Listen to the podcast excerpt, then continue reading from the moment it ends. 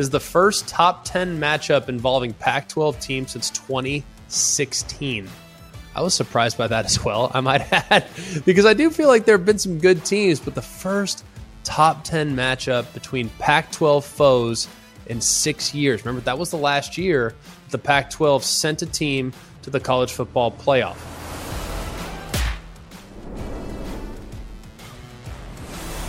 Hello, welcome to Always College Football. Today is Friday, October 21st, and we hope you're enjoying the show wherever you're getting the show, whether it's on ESPN's YouTube channel or if you're here with us via the podcast. Please like, rate, and subscribe. It helps us out. It really helps out the show. I'm Greg McElroy. Along with me, as always, is Mark Kubiak. We have a great game plan in store for you today, just like we do every Friday. We're going to dive into some of the biggest matchups on the field this weekend. And we're going to, of course, hit the questions about the five games you don't want to miss as well. So we're not going to waste any time. Let's dive into it. Let's talk about it. Every college football season, Goodyear knows the importance of winning on the road. The road will always demand confidence the confidence to handle whatever the journey brings and to perform under tough conditions. And just like the players and the fans of college football, Goodyear is ready. Are you ready for the road? Visit Goodyear.com to find the right Goodyear tires for whatever road you're on this season. Goodyear, more driven. Hi, it's Mike Greenberg letting you know ESPN Bet is ready to take you through all the biggest sports moments this spring. The official sportsbook of ESPN has exclusive offers and markets from Scott Van Pelt, Stephen A. Smith, and me, plus many more. From the playoff intensity to finally getting out to the ballpark, there's no better time for sports fans. Sign up today. New users get a bet reset up to $1,000 in bonus bets if your first bet doesn't win. Download ESPN Bet today. What a play! Must be 21 plus and present in select states. Gambling problem? Call 1 800 GAMBLER. Terms and conditions apply. See app for details. All right, give me five. We have five great matchups this weekend in college football. There's more than that, I know, but in the best interest of time and efficiency, we're going to try to hit the biggest games on paper heading into the college football weekend. As far as the big picture is concerned, there's a ton of games We'll dive into those a little bit later on. More questions about big teams, big matchups coming up in just a minute. But there's five specific matchups that might have a huge impact on the remainder of the college football season, which is why we're going to start with Ole Miss and LSU. This is a game and a matchup that's been very interesting of late. The home team has won eight of the last 10 in the series. And of course, this year they are heading to Baton Rouge. To start with Ole Miss, they are the highest ranked team in the matchup itself. Right now, they have joined both Tennessee and Georgia among the nine remaining unbeaten FBS teams. They are off to their first 7 0 start since 2014. Of course, that was vacated, but that season opening win streak actually ended in Baton Rouge back in 2014. They lost that game 10 7. So they were off to an amazing start seven, eight years ago, nine years ago and then of course came up a little bit short on the road in the Bayou. Of course, that was uh, still a pretty good year for Ole Miss. That's for sure. A two a two year stretch where they were really off the charts good. So replicating that success is saying an awful lot. Let's talk a little bit about what Ole Miss does that makes them difficult to play against. They can run the dang football. They are third in college football right now on the ground. The two teams in front of them are academies. Okay, Ole Miss can run the football. They call a run play more than 60% of the time. That's the highest rate in the Power Five this year. And it's really no wonder that both Kansas State and Ole Miss are the only Power Five teams this season with a pair of 500 yard rushers. All right, I referenced the fact that they're third in college football running the football. They're averaging over 270 yards a game. They've obviously been very impressive. They also have the most touchdowns from running backs. That's at 24. Uh, collectively, the top four, three rushers for Ole Miss are averaging nearly six yards a carry. So it's not really doesn't really matter who's getting it. Might be Zach Evans, might be Quinshon Judkins. Jackson Darts contributed some with his leg at the quarterback spot as well. So a very good rushing attack that a bunch of different people will kind of phase their way into the attack. Quinshon Judkins has been one of the biggest surprises of the college football season. He has 10 rushing touchdowns. It's most by the Rebel through seven games in 30 years. He's a true freshman, y'all. And among the 37 FBS players with 100 plus carries this season, Ole Miss Zach Evans ranks seventh and averaging over six yards a carry. And Judkins right behind him at six yards per carry. So 6.1 for Evans, six for Judkins. Only a pair of service academies, Air Force and Army, have rushed for more yards per game this season. So um, we're looking at a really impressive offensive attack that's going to try to run the football. But when you can run the ball that efficiently, what does that open up? The passing game downfield. So Jackson Dart's going to launch it. That's what they do. They're off play action. Your whole defensive plan against Ole Miss is to stop the run, stop the run, stop the run. So when you're selling out against the run, that's going to open up some plays downfield. Jackson Dart right now is going to drive it downfield. And if you look at what they did last week, I think it's going to be very interesting if they can carry over some of that momentum. Rush, rush for nearly 450 last week against Auburn. That's a pretty decent defense, uh, at least in some ways. So you look at this performance, uh, I think it's going to be tough for LSU to corral. So they might have to score some points alongside, like Auburn did last week. The good thing is LSU's been pretty good offensively. If you look at Jayden Daniels, he's completing nearly 70% of his passes, has over 1,500 yards throwing it, 10 touchdowns against just one interception. And he's accounting for pretty much everything on this offense. I mean, it kind of all runs through him. He's got 33% of the rushing yards, 35% of the rushing attempts, and 32% of the rushing touchdowns. So if you look at, yes, of course, he's going to account for everything through the air as well. But Jayden Daniels is a guy that's going to absolutely be a huge factor in the game. What does it come down to? We're going to find out really going to find out. But here's a few things. One, Ole Miss has not been on the road yet this year. Okay, I know they have, but Georgia Tech, Vanderbilt, are those road environments that you're going to consider hostile? They haven't necessarily been on the road just yet this year. And you got to wonder, things really didn't look very good for them defensively last week. And I think Ole Miss their defense still has some legitimate question marks. I think this game's a toss up. I could see it going one direction or the other. I lean slightly in favor of Ole Miss, but really, really slight. I think it's going to be a heck of a game down there on the Bayou. If Ole Miss wins this one, do we start really looking at them as a possible playoff team? No, because they they're they're through this one. I'm sure not sure like nationally anyone really views LSU. Uh, I mean, think about it. It just Tennessee just now got started, got considered a playoff team, right? Took beating Alabama to get there. They smoked LSU the week before, and no, I don't think anyone was talking about them as a playoff team just yet. So no, I, I don't think they're there just yet. Um, of course, beating Alabama, I think, would welcome them to that conversation, and uh, they're going to have their shot, obviously, uh, a few weeks from now. Moving on to UCLA and Oregon, one of the games of the weekend and one of the best games we've seen on the West Coast in quite a while. Is the first top 10 matchup involving Pac 12 teams since 2016. I was surprised by that as well, I might add, because I do feel like there have been some good teams, but the first top 10 matchup between Pac 12 foes in six years. Remember, that was the last year that the Pac 12 sent a team to the college football playoff. Okay. So it's been a while. They had a couple of games in 2016, by the way, that involved top 10 teams, but man, been a while since we've seen a game of this magnitude being played amongst Pac 12 foes. UCLA's lost 12 in a row against AP top 10 teams. Their last win came in 2010 against number seven Texas. It's been a while since the Bruins have been able to get it done in a big time game like this. Remember, UCLA has been on a fairly difficult stretch now, y'all three game stretch in which they beat Washington, they beat Utah, and they're looking to win three straight games against AP ranked opponents for just the third time in school history.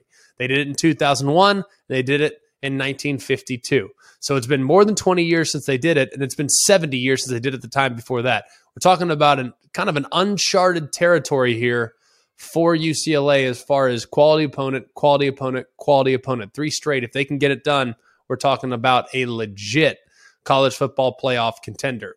The other thing too, it's the first time UCLA's had to leave the Rose Bowl. I mean, it feels like you know had a road game, yeah, but it was at Colorado. Not that dissimilar to what we just talked about with Ole Miss. Like, man, hey, no disrespect to Georgia Tech, no disrespect to Vanderbilt, but is Colorado going to provide the atmosphere that Autzen Stadium's going to provide? I mean, after all, more on Autzen in a minute, but Oregon's been pretty good at home for quite a while.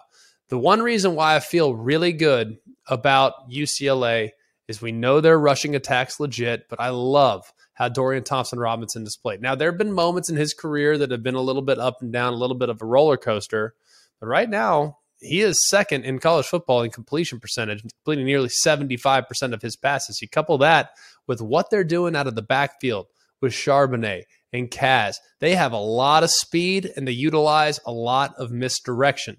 You know who also used misdirection against Oregon? That would be Georgia. And I think this is the best personnel by a fairly wide margin that Oregon's seen since that Georgia game. And we all know how that one went. Now, you look at where Chip Kelly's at. I think we also have to acknowledge the fact that he's played or he obviously coached at Oregon in the past. Since he's taken over at Westwood, though, he's 0 5 against AP top 10 opponents. The most recent defeat coming against Oregon. And when he was in Eugene, he was a whole lot better against top 10 foes. He was 6 and 3 against top 10 teams when he was the head coach of the Ducks. Let's talk a little bit about Oregon. Bo Nix has been really good these last five games. Both teams, honestly, excellent running the football. UCLA is averaging 212 yards a game. Oregon's averaging 242. Both teams right now are averaging more than five and a half yards per carry. And what I love most, you have the top two rushing teams in the Pac 12 and the top two rushing defenses in the Pac 12 that are squaring off. So it's good on good. Let's see what happens. The opponent rushing yards per game, both teams are holding the opponent under 100. UCLA gives up 99, Oregon gives up 98. And then yards per rush, UCLA gives up 3.1 yards per carry.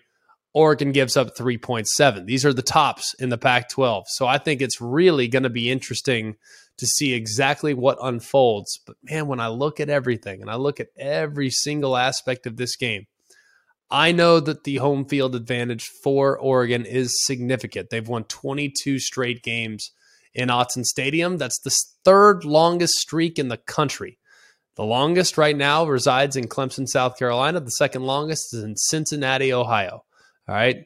Those are the two longest win streaks. Autzen Stadium is third. However, I don't know who Oregon's beaten yet. I know they lost badly week one and they've regrouped since then. But remember, it required a furious rally against Washington State. And I like Washington State, but a furious rally in the fourth quarter to pull off that game. And you couple it with the fact that they also smoked BYU, and that's when the goodwill kind of started up again for Oregon. But what has BYU proven to be? Kind of overrated at this point of the season. So I look at this game. I think UCLA is more battle tested. I also think UCLA will utilize some of that misdirection in their run game. And I think UCLA gets it done on the road, ending that win streak for the Oregon Ducks in Autzen Stadium. All right, let's go next to Texas on the road in Stillwater playing against the Pokes. This is an interesting matchup here. The winner could find themselves in the driver's seat to get to the Big 12 championship game. Of course, there's another game in the Big 12. We'll talk about that in a minute. That's TCU and Kansas State. I mean, these the winner of these two games in pretty good shape when looking at what's coming up down the road in the Big 12. Let's start with Texas. Quinn Ewers enters Saturday's contest with a total QBR of 88. Remember, he's missed a few games, but amongst the qualifying quarterbacks, those quarterbacks that have started at least four games, he's seventh in college football in total QBR. All right. He also looks at you know the completion percentage and just how much he's pushing it downfield 57% of his completions have gone for 10 plus yards that's the eighth highest rate in the FBS that's pretty impressive as well and of course, he's got an unbelievable backfield mate in Bijan Robinson. Of the, I mean, among the 25 FBS players with a minimum of 125 touches this year, Bijan Robinson is third most scrimmage yards per play at 6.6. Rocket Sanders at Arkansas and Israel Abanikanda there from Pitt are the two that rank right above Bijan Robinson. But if I look at just how much teams are selling out against Bijan Robinson. It's almost like every defensive quarter is like, hey, man, we will not let that guy beat us. And yet he still finds a way. That tells me all I need to know about what he's capable of. I think he's phenomenal. And I think Quinn Ewers has been really solid right next to him. Oklahoma State's a little bit more of a mystery to me at this point. I like what Spencer Sanders has done, but he's been a little bit erratic from time to time throwing the football. 70% of Spencer Sanders' throws have been determined catchable. That's 89th among 97 FBS quarterbacks with 150 pass attempts this season. His completion percentage is just 58.5%. That's 79th amongst those 97 FBS quarterbacks that qualify with 150 plus attempts. He's got to be a little bit more accurate. He's got to be a little bit more dialed in. And I think when they pushed the ball down the field, he was really sharp early, but the last couple weeks, he's come back to earth just a little bit. The big question, though, for Oklahoma State is their defense, man. You look at this Oklahoma State defense. If you look at the first six games of where they were at last year, yards per game, they allowed 307. That was last year. This year under Derek Mason, 437. Last year, yards per play, 4.7. This year, 5.5. Pass yards per game, 208 last year, 301 this year. And then the touchdown rate given up, 14% of the time they gave up touchdowns when their defense was on the field. That's possessions. This year, 24% of the time the opponent is scoring a touchdown as far as possessions are concerned. We're talking about a massive difference from one year to the next. And we all talked all off season about how good Jim Knowles was. We still acknowledge that he's doing a great job at Ohio State right now. But Derek Mason also extremely well respected amongst his peers and amongst us that follow the game closely. I think he does a really good job but the proof has not been in the pudding just yet. They have to be better on defense because I think this could be one of the toughest tests they've faced to date. Texas offensive line's playing okay. They can run the ball, they can throw the ball. They're very physical. And I think after last week's close call against Iowa State, Oklahoma State better be ready to get Texas's best. I think you're going to get a good version of the Longhorns this week. I think the revenge tour continues. I think they go into Stillwater and they steal a close one. I think it's going to be really tight all the way down the stretch, but Texas a little bit more balanced on both offense and on defense. I think ultimately they can force a mistake or two from Spencer Sanders, which leads to them pulling off the big time road victory. All right, moving next to another game in the Big 12 that could very much determine who's going to represent in the Big 12 championship game. It's TCU. It's won three straight games, all against AP ranked opponents for the first time in school history.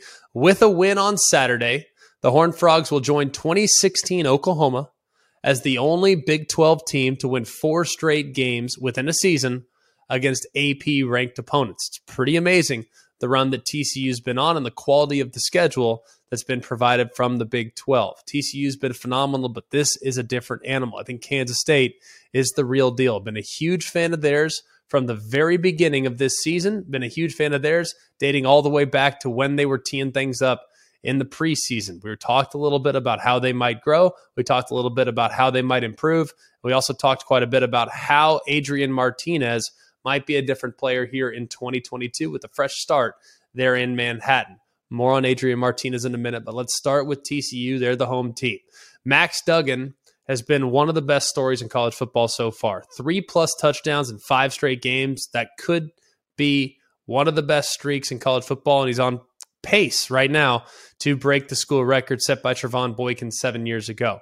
You look at Duggan, too. He's been very productive with ball security. Him and Caleb Williams are the two guys right now they're the only ones in the FBS with an 85 plus total QBR, while responsible for 20 plus touchdowns with just one or fewer turnovers. Okay, so Max Duggan, when you're in the same conversation as Caleb Williams, you're doing good things. Max Duggan, of course, was an All American for us at the midway point when we did that show a couple days ago. I've been so thoroughly impressed with what he's done up to this point. But I tell you what, he doesn't have to do it alone. He's got a really good supporting cast. Got some excellent wide receivers on the perimeter, but don't sleep on Kendre Miller, who is just a he, he's a really underappreciated back in there for the Horned Frogs, averaging six and a half yards a carry. That's the sixth most in the FBS this season. If you have at least 90 rushing attempts, so don't sleep on the balance that can be created by Sonny Dykes' offense when they want it to be. Right? We all know there's a pass first style of attack, but don't sleep on the run game. Even though he's from the air raid system, Sonny Dykes does have a decent complement of run game in his offensive style. Let's move over to Kansas State. Speaking of run game, we know they can get it done. All right.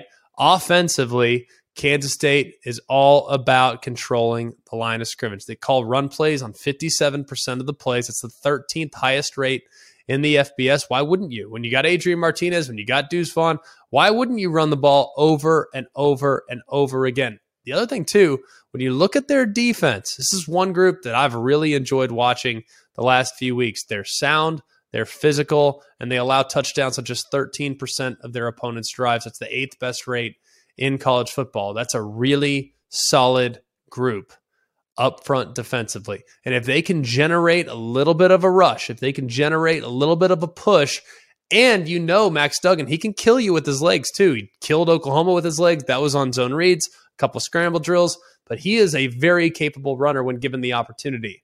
However, I think Kansas State is disciplined enough to not allow him to get out in space, not allow him to take it himself, and not allow him to create big plays with his legs. I also wonder, too, psychologically, where is TCU right now? We just talked about the fact they've played three straight ranked opponents. Well, honestly, if you go back even before those three games, they played SMU. And in the Dallas Fort Worth area, TCU against SMU is a very significant game. TCU is going to be up for that game. They rallied for that game. So now you're expecting your team on five consecutive weeks to play their A game. That's asking an awful lot. It's asking an awful lot. I think this is the game where TCU doesn't have their best stuff, and I think Kansas State steals it on the road from the Horned Frogs as a slight underdog. I lean towards the Wildcats. That rushing attack, I think, can keep TCU's offense on the off the field.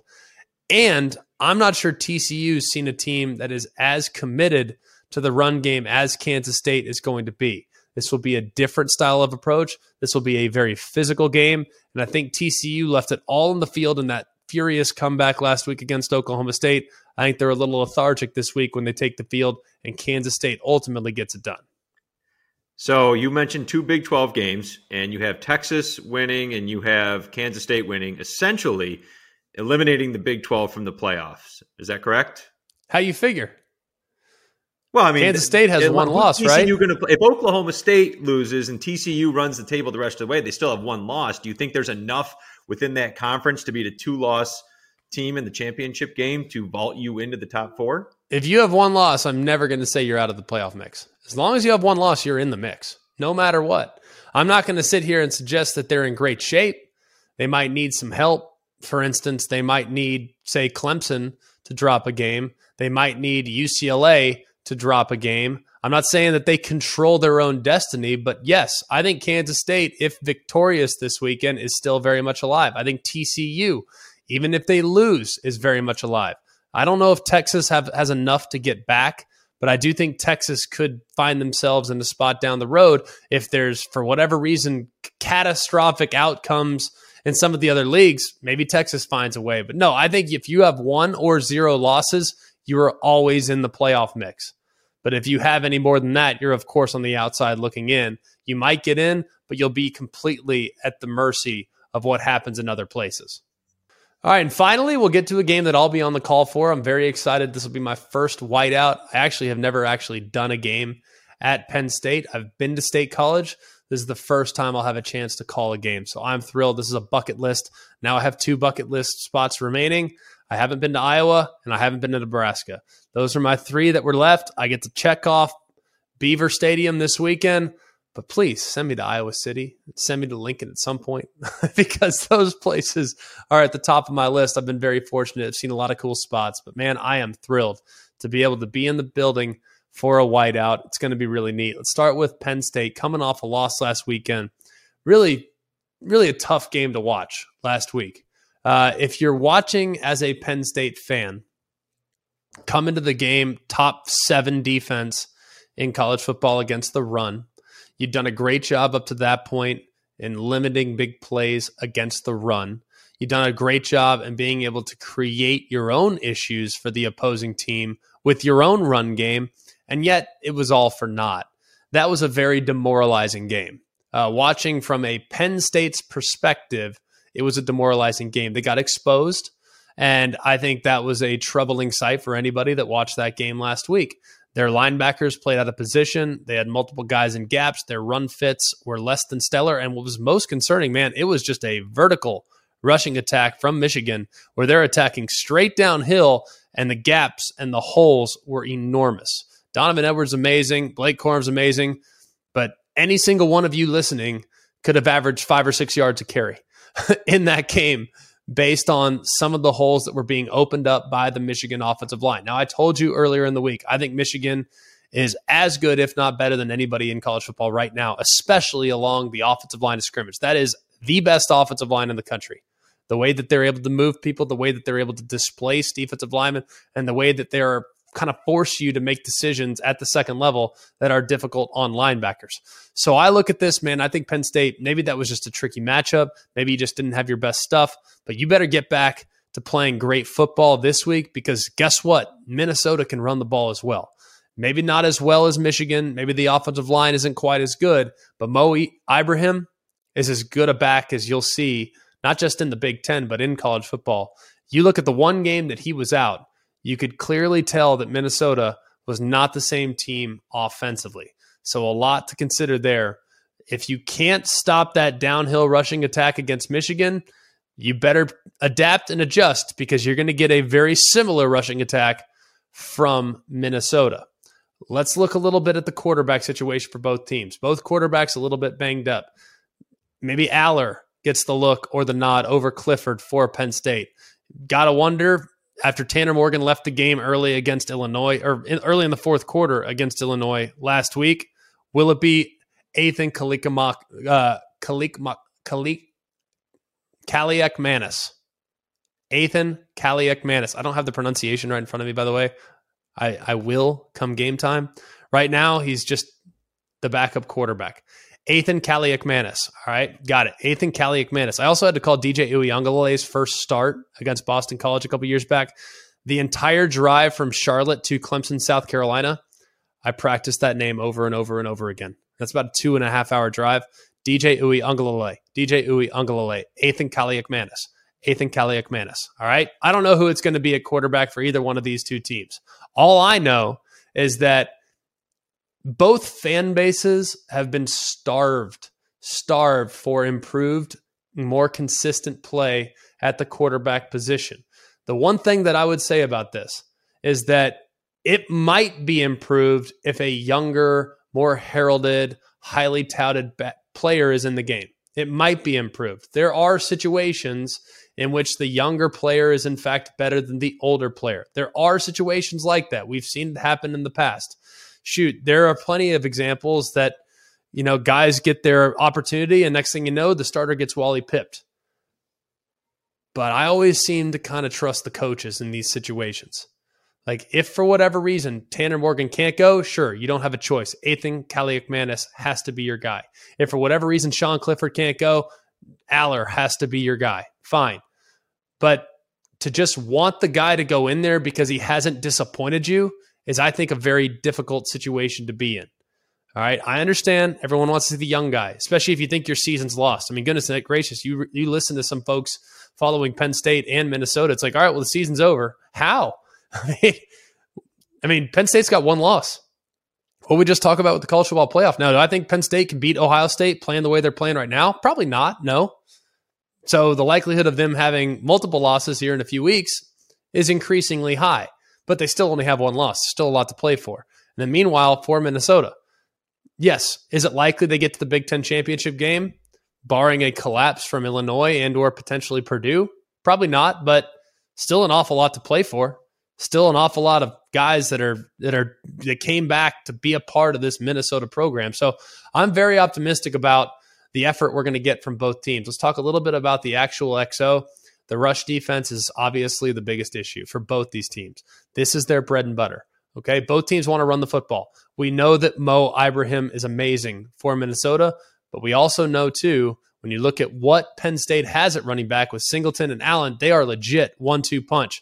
If they get in the open field, it's game over. So Minnesota's defense, which is excellent, I might add, need to do a really good job tackling in the open field and not allowing those guys to hit into the third level with a full head of steam.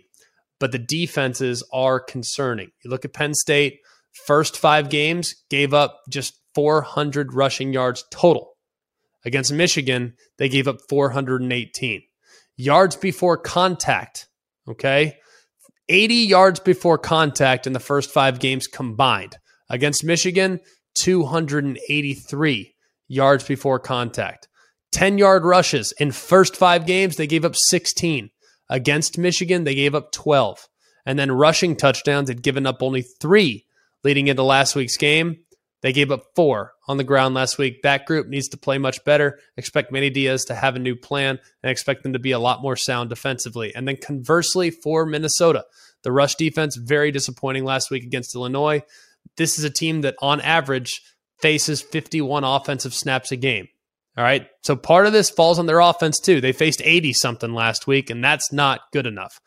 They had they gave up way too many fourth down conversions, way too many opportunities to extend drives, and they're going to have to be a lot better against a rushing attack that can certainly take the top off the defense. I'm not going to make a pick because I'm calling it, but it should be an outstanding one there from Happy Valley on Saturday night.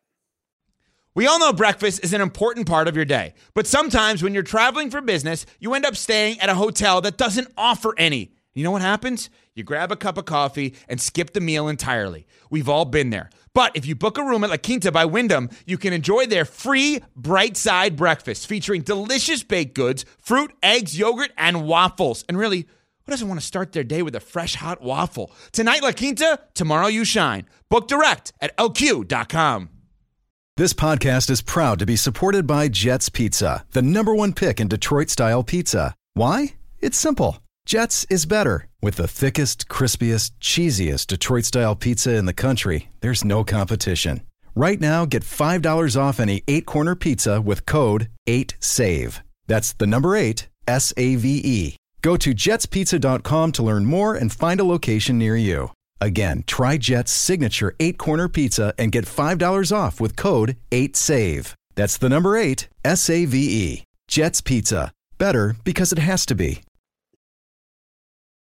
All right. We hit all the biggest games of the weekend, but now there's still some unanswered questions. Let's get into some of these matchups where people are maybe a little bit uneasy about what they've seen in recent weeks. So let's put some people at ease. Let's make sure that you relax. Coobs, kick it off. All right. Question number one here. Will Alabama clean things up at home and look like a national championship contender? You know, it's funny. I, I looked at at all the different times that Alabama's come off a loss in the Nick Saban era, and Mississippi State has been the team that they play the following week four times. That's an absurd number. so they just always happen to be like in a position where Alabama's really ticked off.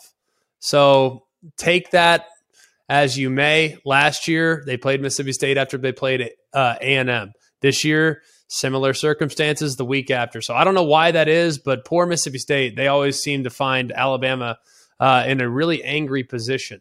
In the last four meetings, Alabama has scored outscored Mississippi State 152 to 16. You heard that right. 152 to 16. Two of those games being shutouts. And since Nick Saban's arrival, Mississippi State has scored double digit points in just four out of the 15 games. You heard that right. Since Nick Saban's arrival, Mississippi State has scored double digit points in just four of the 15 games. And think about this, man. This is a Mississippi State team that was at one point number one in the country with Dak Prescott. I mean, this is not a team that has had, you know, it's not it's not been the Mississippi State team of like a million years ago. This has been a good, steady, consistent, quality, physical Mississippi State football team. Now, no one's saying they're hung the moon on Mississippi State, but that's never it's not really a team that you can just roll over. And Alabama has fared really well. Since Mike Leach has gotten to Starkville, it's actually been worse. They have had a ton of success pretty much everywhere else. But in the two games that Nick Saban's faced off against Mike Leach, the total score is 90 to 9. And that's a scary thought. I hate the matchup for Mississippi State. Hate it. Alabama can generate a rush with only three. They leave their tackles on islands. And yes, Mississippi State this year has been more committed to running the football. There's no doubt about it. Way more committed to running the football. But is it going to be enough to be able to get Alabama out of their three down defensive line? I think that's probably going to be a little bit difficult for Mississippi State to get them out of that because they've had so much success playing that structure defense against Mississippi State at this point. I have had people ask me, hey, well, what is the look at how Tennessee lit them up through the year? Look at how Tennessee lit them up. To, can Mississippi State do the same thing? Mississippi State's offensive identity is dinks and dunks. So when you look at you know how they matriculate their way down the field, Mississippi State averages five and a half air yards per pass attempt. That's third fewest in the FBS. So their average ball when they throw the ball it on average travels five and a half yards downfield. That's how short it is. It's all short underneath passing attack. Alabama does a few things really well. They tackle really well, and they're very good in coming up and making plays on the ball. And at some point, if you just run this same type of protection that Mississippi State's always run, that three man rush with Will Anderson, Dallas Turner, and that cheetah package that Alabama's used recently, they're going to be able to generate some negative plays. Will Rogers was running for his life last year, and I don't know if it's going to be that different this year. 21 points a lot. I don't know if I feel confident enough to lay the points, but I think Alabama gets back on track in this game and shows that they are still very much uh, a contender when it comes to getting to the college football playoff, winning the SEC West, and finding their way back into the mix for the national championship run. All right, moving on to Ohio State. Well, they keep dominating teams. And do we start comparing what they did to how bad Michigan beat the same opponent? Well, answer me this, uh, or anyone. Maybe it's a rhetorical question: Is is Michigan getting credit for beating Iowa? Because uh, to me, that would be news. Because I, I feel like Michigan Iowa might be the most forgotten game of the college football season so far. I mean, it was kind of like a ho hum. Michigan got a big lead, and then Iowa kind of you know stormed back and made it a little interesting. But it was like I don't know. It just was not for for a game with big brands and a game that would you know in a normal year really move the needle. It just didn't. I mean, I, I don't know why that one might have been heavily watched. I don't know what the television numbers were for it, but as far as impacting the national narrative, no, there was almost no impact whatsoever. Like after that game, did you feel better about Michigan? Because I didn't. I, I didn't feel great about Michigan until I watched them dominate last week against a Penn State defense that I have respect for. I a, that's a solid defense. And for them to gash them the way they did, that opened my eyes in a massive way. For Ohio State, if they go out and win by 30, I, I'm not going to really, my opinion of them won't change. I, I think they're a good team. I think they're insanely, insanely explosive. I would love to see Jackson Smith-Njigba get back out there. I just want to see him at full strength. I don't feel like we've seen him at full strength all year long. And I'm not going to learn anything about the defense going against Iowa's offense. I mean, no disrespect to Iowa, but I don't think they can they can't do anything offensively that is going to make life difficult on the Buckeyes. So everyone keeps telling me that Buckeyes defense is so improved. Look at how much better the Buckeyes defense is. Well, I just saw the team that they shut down in week 1, Notre Dame, with a healthy Buchner at quarterback. I saw them get absolutely roasted by a Stanford defense that isn't good. So I, am trying to figure out, uh, you know, are the Buckeyes that much better on defense? I don't know, but I can tell you this: I won't learn anything this week. This game will be a comfortable win in favor of the Buckeyes. They'll continue to march along, and it's not their fault. Like Buckeye fans have been coming at me since I ranked them fourth a couple of days ago in in my McElroy poll. Like, fine, be mad at me for having you fourth, but guess what? It's a good thing to be fourth still in the playoff mix and have the team that I have number one on your schedule coming up and you get them at home. So right now, their grade is incomplete. And this week is not going to adjust or fluctuate my opinion of them either way. They're insanely dangerous. They might be the best team in the country by the time it's all said and done. Their resume certainly doesn't back that up right now, but they have a ton of firepower and they're really fun to watch. So, I mean, that's where they're at right now for me. That's where they're going to be until they play against Penn State, where they until they play against Michigan. But uh, they go scorched earth on those teams, then guess what? They'll vault up to number one or two or wherever they end up. So they're in great shape. Just keep doing what you're doing. But to make these jaw dropping and sweeping conclusions about their improvements, yo, we don't know yet. Thanks for the Notre Dame shade on that. Moving on. All right. Uh, can DJ and Clemson make plays against a very good Syracuse defense? The interesting thing about this game is I've seen way worse Syracuse teams give way better Clemson teams all they want. you know, I mean, the best example being 2017 when the defending national champion Clemson went to the Carrier Dome and lost on a Friday night. Now, Kelly Bryant got hurt in the game. It was a weird game. Like, I, I get it. All right. But at that point, they lost on the road at a bad Syracuse team. I don't even know if they were bad that year, but either way, Syracuse and Clemson back in 2017 uh, with their personnel, Clemson had a lot of dudes, Syracuse not so many.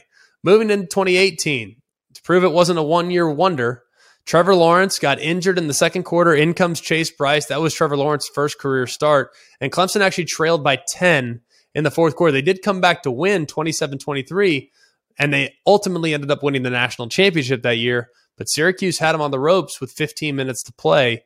They're at Clemson, a difficult place to play. So, for whatever reason, Syracuse has kind of had Clemson's number in random years. This year doesn't feel that random. All right. We know last year, by the way, Syracuse and Clemson, I wasn't sold on Clemson, at least at this point.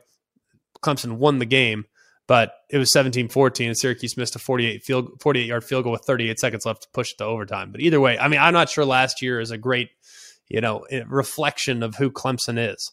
Uh, who are they this year? I think it's going to really come down to whether or not DJ Uiagalelei and this Clemson offense can create big plays downfield. I think both defenses are excellent.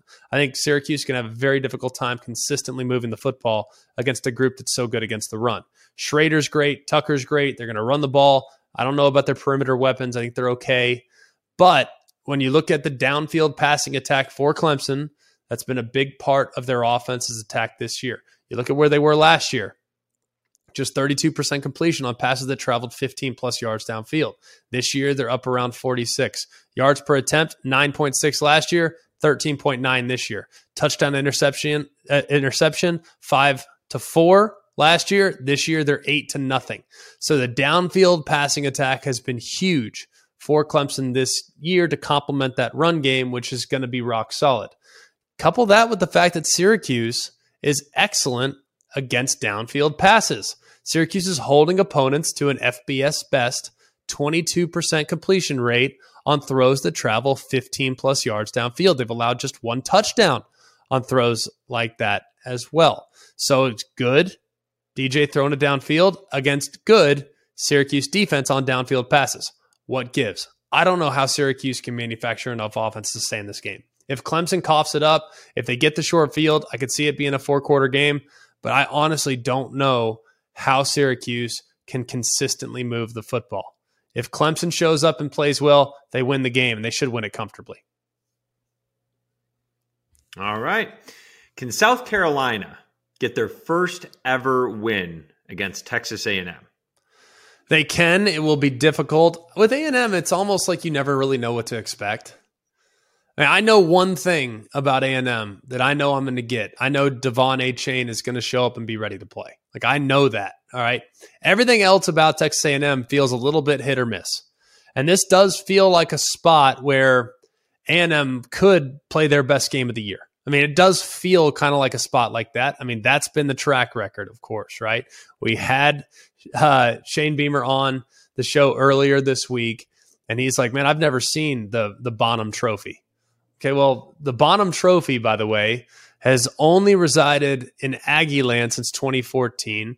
The two have been designated as permanent crossover rivals. So South Carolina and Texas A&M they play every single year in the SEC. Well, Bonham was a student at South Carolina. He died in the Battle of the Alamo during the Texas Revolution. So the trophy's named after him. But I don't know if South Carolina has the dudes to be able to get A&M going. I think I think South Carolina has better offensive personnel at wide receiver at, at times. I think their quarterback's obviously better with Spencer Rattler. I think their run game is solid, really, really solid. Offensive line's okay, but I don't think they're going to be able to move this defensive line very much. That's going to be a big matchup, A&M defensive line against South Carolina's offensive line. But I look at just how the, the receivers for A&M kind of came into their own a couple weeks ago against Alabama. We know Achane can roll, and I feel like the defense for A&M – is much better than that of what you're going to get at South Carolina. I think it's a toss-up game. I lean A&M slightly, but on the road in a place that's going to be going bonkers on a Saturday night, it's not a guarantee whatsoever. I think it's going to be a tricky game for the Aggies, but if they show up and play well, they have superior personnel and they should be able to get what might be a nail biter on the road keep the Bonham trophy at home, if you will. So they're still not going to get that trophy in there in the South Carolina. Okay, moving on. Last one here. Can Purdue follow in Tennessee's footsteps and break a 15 game losing streak to Wisconsin? Now, this is the longest active winning streak for the Wisconsin Badgers against a Big Ten opponent. All right. The Badgers' last loss in the series, This puts things in perspective, by the way. Their last loss in the series came on October 18th of 2003.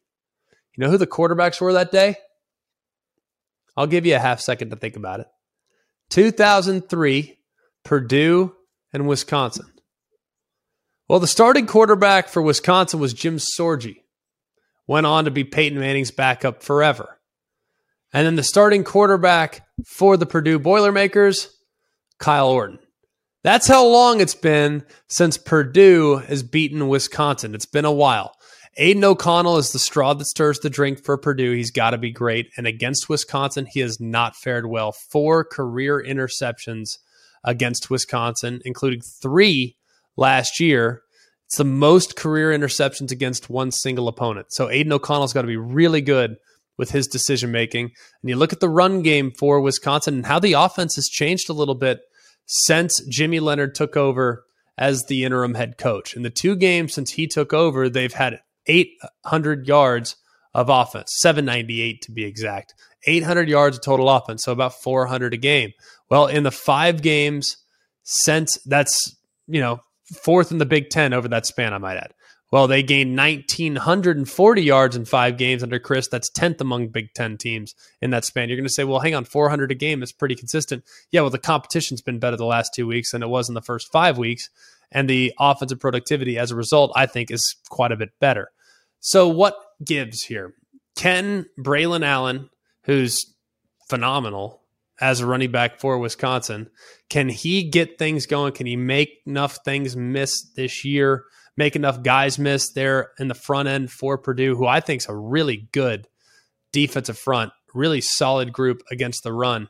I don't feel real confident in Wisconsin in this game. I just I know that Purdue has had their druthers in trying to get things done against the Badgers, but it just feels like Purdue's so much better than Wisconsin. I just I do not like what I've seen from the Badgers. I think they've been really up and down, and I don't know how you trust them. So I'm going to take Purdue in this game and hope that the streak comes to an end because I have really have not seen enough consistency from Wisconsin to think that they're going to get it done against a well coached Purdue football team. So it should be a great one. Uh, and maybe for the Boilermaker fans, they can exercise some demons. All right, y'all, what a great show. Enjoy tomorrow. Please enjoy tomorrow. Y'all, we have six Saturdays left of the college football season. Yes, I know we still have Army Navy. Yes, I know we still have conference championship Saturday. Yes, I know we have semifinal Saturday. I know we have other games that will be played on Saturdays. I know we'll have Saturdays with college football. I get that. But there's nothing better than our regular season. We have six left. So buckle up and enjoy it. We have some big time games this weekend, too. Games that could determine the outcome of whether or not a team's in playoff contention, could determine the outcome of whether or not a team's in prime position to get to their conference championship game even you know some great games in the group of five that we'll revisit because i don't feel like we've had much of an opportunity to talk about the group of five. Why? Because there just haven't been that many consistent group of five football teams man. We've had some great moments from the group of five. We've had some substandard moments from the group of five. So it's been strange this year. Usually it's a year that we can really get behind but as these races and as these conference championships start to clarify we'll be able to lock in a little bit more. For all of us here at Always College Football, please like, rate, and subscribe wherever you're getting the content. If you're on the podcast, five star rating, subscribe. That'd be awesome. If you're on ESPN's YouTube channel, hit that little thumbs up button. Leave us a comment. If you disagree with something, it's fine. We're good. Everyone's got their own opinion on this. More than happy to listen to yours as well, but the comments help us out as well. You can also follow us on social media at always CFB on Twitter or Instagram and hit us in our email at alwayscollegefootball at gmail.com. For all of us here at Always College Football, for Jack Foster, for Mark Kubiak, I'm Greg McElroy. We hope you have a wonderful weekend and remember, it's always college football.